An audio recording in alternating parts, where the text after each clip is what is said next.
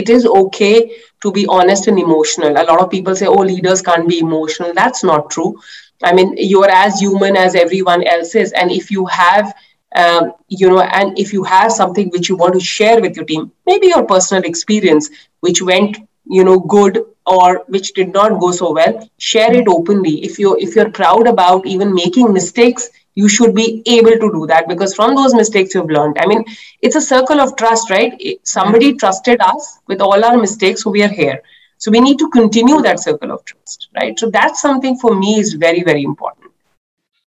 You are listening to the Payal Nanjiani Leadership Podcast, the number one podcast in the world for leaders who want to be the best. Each episode is designed to help you recognize and overcome your leadership challenges and achieve great success at your work. This episode is brought to you by your host, Payal Nanjiani, a world renowned leadership expert, executive coach, and author known for her leadership talks, corporate training, and executive coaching.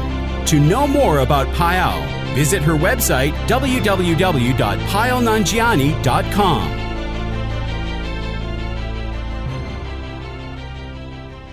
Hi, everyone. It's Payal Nanjiani, and welcome to the Payal Nanjiani Leadership Podcast. I am sitting today with Renu Misra, who is the president and CEO of Grohe, Middle East and North Africa. And I have been so looking forward to this conversation, especially because Renu is a leader known to overcome business challenges.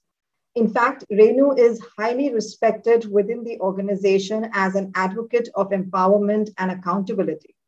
She's got a consistent record of delivering extraordinary results in growth, revenue, profitability, and operational performance.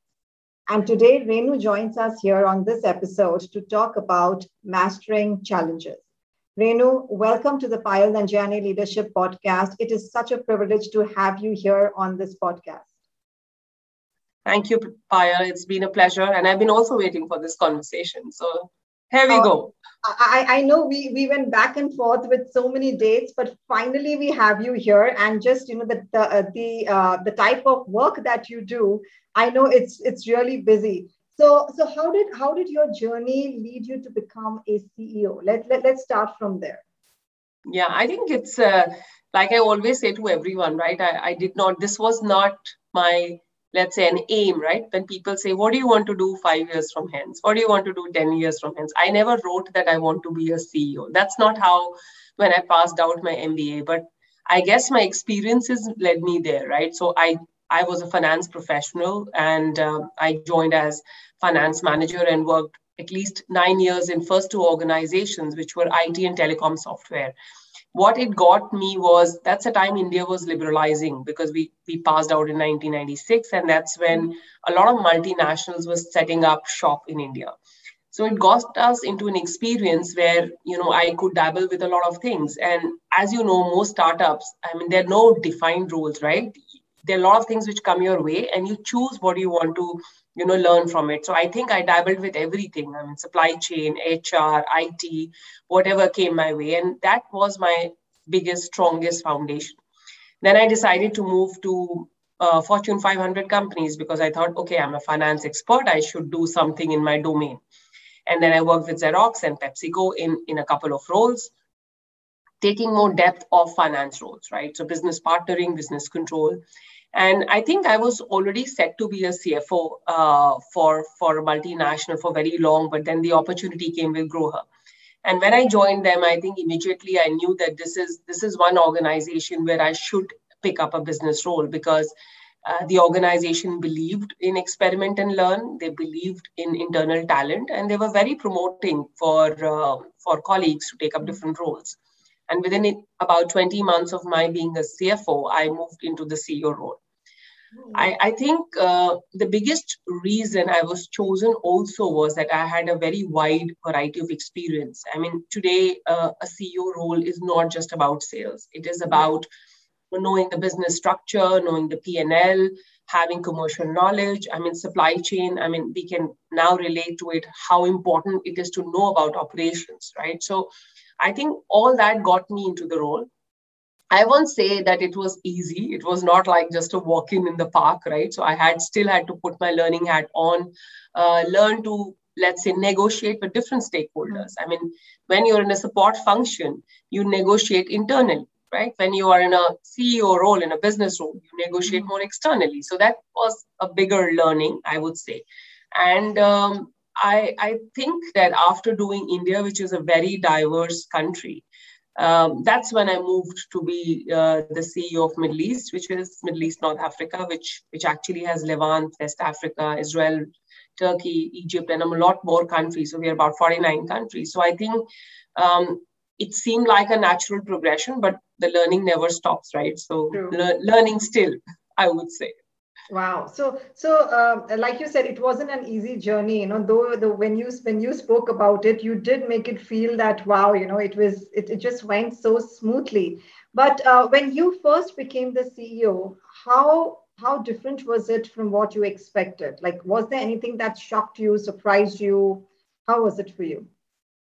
I think uh, what what surprised me, or let's say, I won't say shocked or surprised, but what I learned in the process was that, you know, your reaction to change has to be much faster.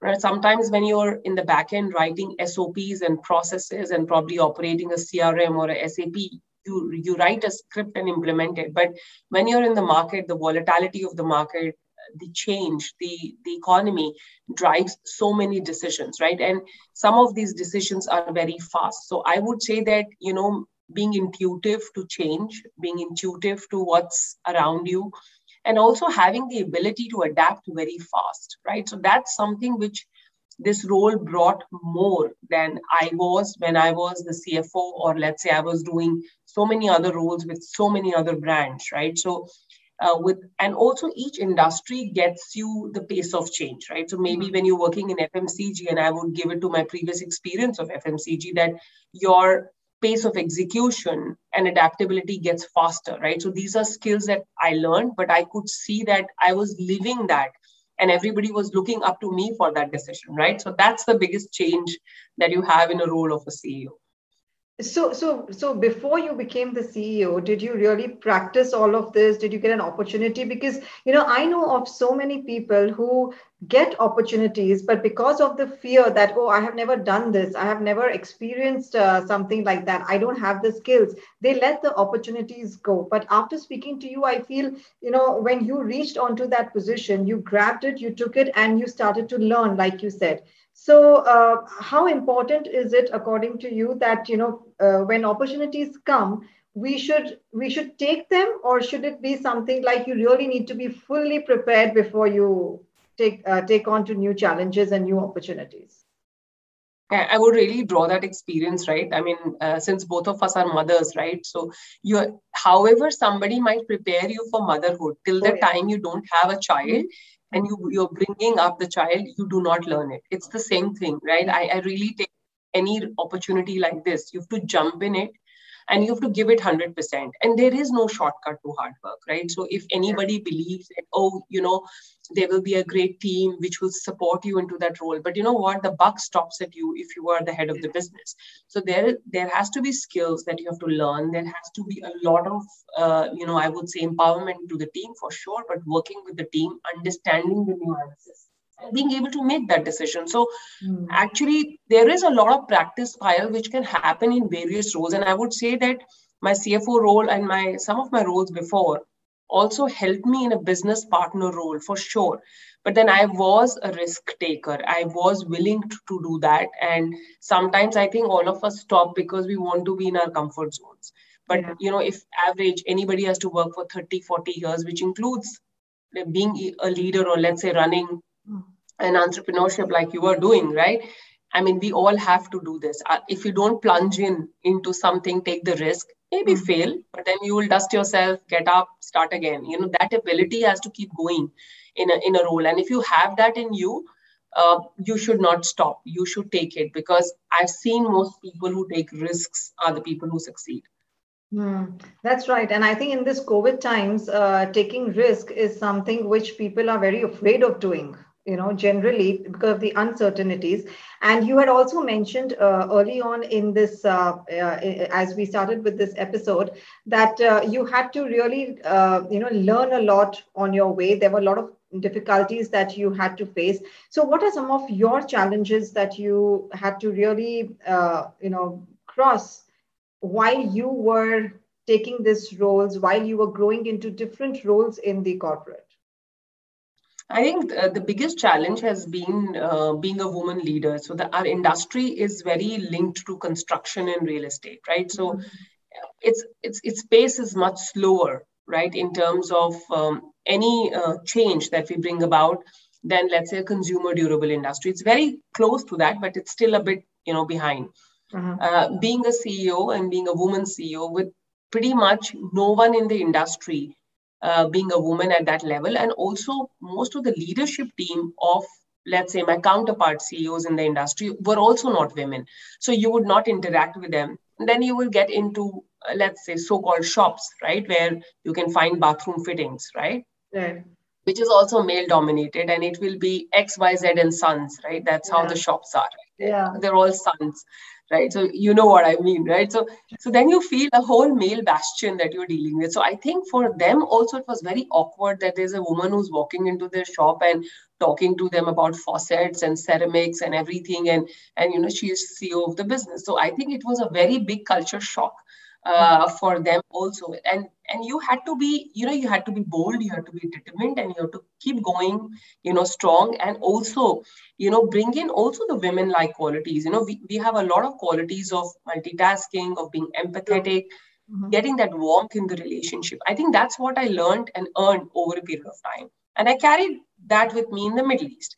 Now the middle east the challenge was even more because women in general were not working. I mean every city is not yeah. as as uh, you know as forward i mean i'm i'm also talking about the entire gulf region right. where i think in general women don't work they may own businesses and i'm very happy and proud to say that i did meet uh, some of the women leaders or mm-hmm. who were leading those um, you know sanitary shops and i was really impressed with them and they knew so much very wow. well educated but very few right so 99% is what you're dealing with so i think uh, the gender was not a problem but i think it was about it was about you know making that shift that this can happen right? We our roles are gender neutral and we can still be commanding uh, you know respect and inclusion in mm-hmm. any role that we might be right? So i think that change and mind shift also happens when people see something different on the other side. So that was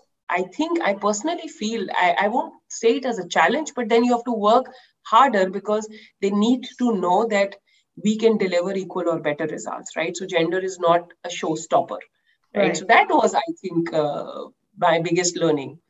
Right. And I think because, like you said, you know, you were in India and then uh, you overcame the challenges here and then went to Middle East, where again you found that there are extremely few women in numbers when it comes to the corporate world and when it comes growing through the ranks.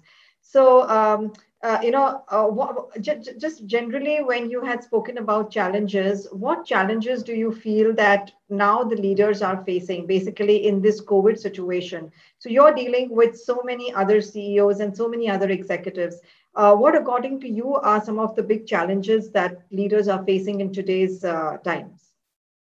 I think I'll, I'll divide that into two buckets. One is obviously the business challenge that we all have, right? The business is redefining itself, right?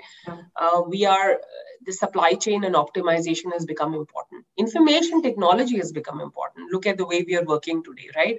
So the business is completely redefined, which means your consumer journey and consumer experiences have to be redefined. Everybody is not going to a shop to pick up you know let's say a bathroom faucet if i have to talk about my industry or any other right so there is a lot that the businesses now need to do to reinvent which comes in terms of technology which comes in terms of cost which comes in uh, terms of way of working right? That's happening. The second piece is our teams right? Their mental health their well-being. Uh, we've had a very long time of lockdowns and what's happening in the world right now we might just have another phase of lockdowns right? So mm-hmm. it's continuing for them for their families, for their children, taking care of them, being very empathetic. And I think uh, we've been in an era where we were, you know, meeting and discussing and you know having business meetings. Now we are in an era where we have one-to-ones and we just want to listen to them because they need more ears right? So that's what they need. And then there are team meetings and you you have to carry that compassion with you. So it's so important. So i think it's impacting us in a way which has never been seen. For most of us who have worked for at least 20 30 years we, we've not seen this before. So i think we are also i would say growing as different leaders because we need to have those skills to tide through this uh, change and also take our team along right? You want your talent to be as motivated to deliver in a difficult time as in a normal time. So i i, I see that i see it this way Wow. So, uh, so, so basically, you know, when when now that we are all working from home for most of the time, okay, it's not fully opened up right now, uh, and and you have taken up the uh, the baton here at uh, at Grohe. So, in your role as a CEO, how easy or challenging is it for you to handle things in a virtual world now? I think uh, some of the good things is that uh, you know all the meetings that we used to have physically, for which people used to travel and used to discuss business plans, mm-hmm. can be done digitally, and they're quite effective. I would say that because in the end, you're you're dealing with people who know their subjects very well, they know their markets very well, and you know mm-hmm. that piece works very well. I think what's more challenging is that we have lost a touch and feel to our teams. You know, I I want to still see my last you know sales executive who's on the field and he's let's say in lagos or you know he's you know in in cairo. I, I want to see them because um, a personal contact with your team members makes a very different level of motivation care and compassion which which you can do on calls but it's never the same. You know sharing a meal you know uh, going to a market visit listening to them about their families or their challenges and being able to support them also about their vision of what they want to do in you know life. Uh, you can structure that on a on a let's say digital call but it's very different when you're together. So that's the piece that we all miss uh, for sure yeah, absolutely. I think the, that physical touch, you know, when you are present in front of people and sharing those emotions is such a big part of uh, business and uh, and our corporate world. So, what what motivates Renu to get up in the morning and get to work? You know, now that you're a CEO, I, I know many people who, uh, you know, once they achieve what they want to, then life just drags on for them. But what about you? Uh, what motivates you to get up in the morning and and, and just get to work and and deliver more and more?